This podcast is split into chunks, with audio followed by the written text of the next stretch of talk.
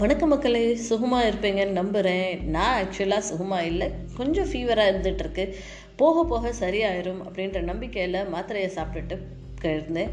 But still இருந்தாலும் podcast record பண்ணலையே நம்மளோட நேர்கள்ட்ட பேசலையே அப்படின்ற ஒரு எண்ணம் வந்ததுனால தான் இந்த ஒரு ஸ்பெஷல் எபிசோட் உங்களுக்காக நான் ரெக்கார்ட் பண்ணுறேன் இன்னைக்கு இந்த வருடத்தோட கடைசி நாள். எல்லாருமே இந்த வருடம் எப்படி இருந்தது அப்படின்றத உணர்ந்து இருந்திருப்பீங்க.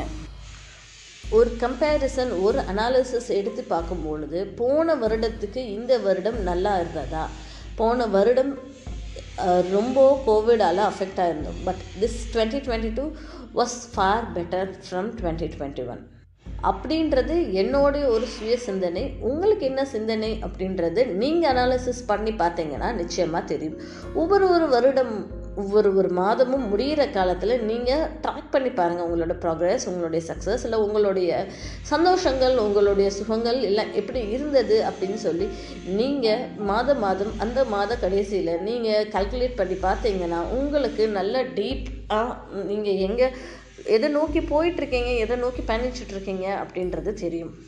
ஸோ எப்போவுமே சக்ஸஸ் அந்த மாதிரியே யோசிச்சுட்டு இருந்தோம் அப்படின்னா வாழ்க்கையோட சுவாரஸ்யமாக இருக்கிற அந்த சின்ன சின்ன விஷயங்கள் நம்மளை மறக்கடிச்சிடும் ஸோ என்ன பண்ணும் அப்படின்னா சக்ஸஸ் ஒரு பக்கம் இருந்தாலும் சரி உழைப்பு ஒரு பக்கம் இருந்தாலும் சரி அந்த உழைப்போட நடக்கிற டெய்லி நடக்கிற விஷயங்கள் சின்ன விஷயங்கள் சிம்பிள் திங்ஸ் அந்த சிம்பிள் திங்ஸ் தாங்க ஹாப்பினஸ் இருக்குது ஸோ அந்த சிம்பிள் திங்ஸை அனுபவிக்க கற்றுக்கோங்க வரப்போகிற வருடம் செம்மையாக சிறப்பாக ஜோராக சூப்பராக இருக்கும் அப்படின்ற ஒரு நம்பிக்கையோட உங்கள் அனைவருக்கும் ரெண்டாயிரத்தி இருபத்தி மூணான புத்தாண்டு நல்வாழ்த்துக்களை சொல்லிட்டு நான் உங்கள் நிஷா விடைபெறுகிறேன். நான் பேசுகிற விஷயம் உங்களுக்கு பிடித்திருந்தால் மறக்காமல் என்னோட பாட்காஸ்டான சக்ஸஸ் பச்சா கேளுங்க.